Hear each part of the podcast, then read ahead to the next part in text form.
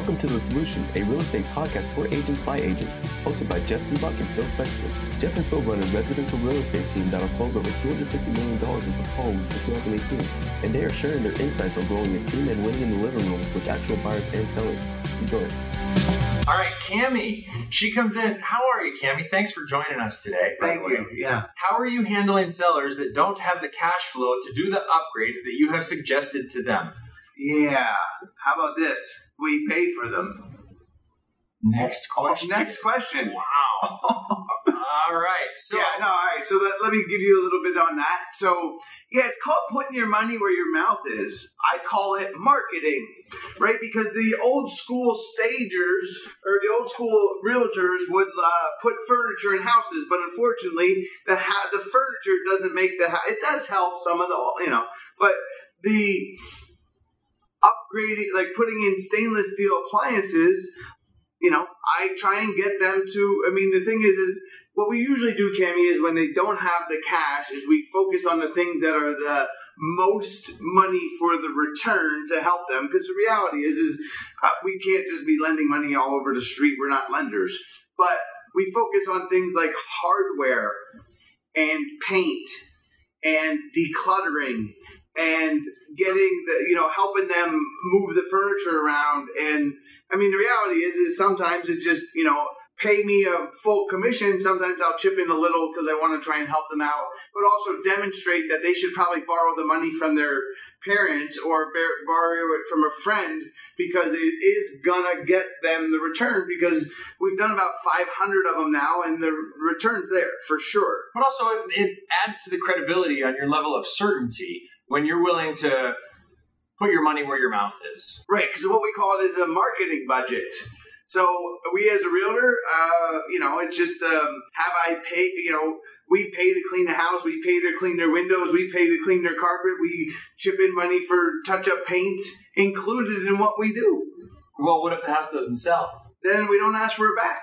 Right? It's called a marketing fee. It doesn't cost anything to clean either. Yeah. It doesn't cost anything. Kathy, coming in. Yeah, so the thing that we do when the people don't have the money, we just make it the best that we can. But Right. you know, it's like okay, we'll go to Home Depot and maybe our I'll- stagers take out furniture and take out stuff more than they put in stuff, right? And so the way that people live is just different than the way that their houses sell for the most amount of money. And so sometimes the upgrades that need to happen so that those photos look the best is we just get rid of all of their stuff or 90% of the stuff so that we can make the house look as big as possible and Because it's get about more people to come doing in. certainty. Because I'm like, if I help But you this is- upgrade that house, then you're going to make more money. Go ahead. And this is tying into Marcella's next question, and that is, but when I start down the seller's path of home beautification road, they go off with color schemes, designs that won't work. Yeah, same. I have that too. They Yes. suck. Yeah.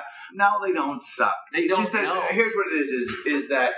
Uh, I call it the Matthew McConaughey rule, and this is why you have to go out and look at lots of houses, and you have have to have lots of real world examples to get them to trust you. There's certain color schemes in the industry, and be careful if you haven't been in over 4,000 houses, I wouldn't suggest this strategy. Because honestly, you have to get out and be a house expert. And I don't think if you've seen, if you have not physically been in over the last five years over 4,000 houses, you, this is dangerous. And I, I do not advise it. Ask your broker to take, ask them for their opinion on it.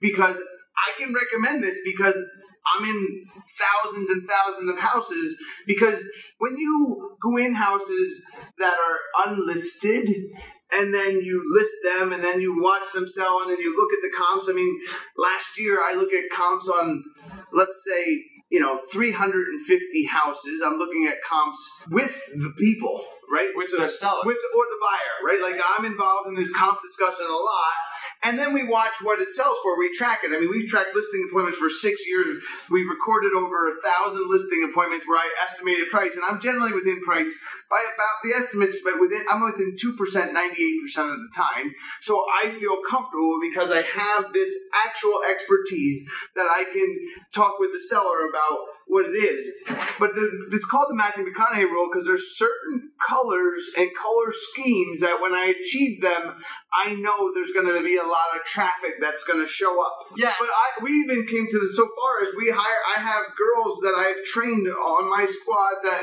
are called stagers, but they're not. They don't work for the public, but they've been trained on the right things because the key is making good recommendations based on seeing a lot of houses. Because it's the thing is, is bad advice is still bad advice. And keep in mind, the first time that we suggested to a homeowner that they make these changes, and then we didn't have stagers, we walked away. We said, okay, here's what we need to do in order to get top dollar for your house, right? Yeah, it was in 2012, and I said to the people, you know, This is what needs to happen. yeah, And they were all on board. Right, They they- had the funds to do no, it. no, no. They we I told them during the listing appointment, and they said they had two words for me: get out. Oh, I was telling a different story. The one where they said they were going to do everything, and then two years later they called you back and said, "We're done. We're ready to Oh, list yeah, the house." no. The reason why we came up with it was in 2011 when I was seeing the, the change in the marketplace, and I started telling people if you make these changes, that the prettier one, the ones that were updated, would get more money. If that's the money, if you need to get this price. And the cons, it's I, I mean it's Property Brothers, right? Like I was watching that show and going, how can I do that for sellers?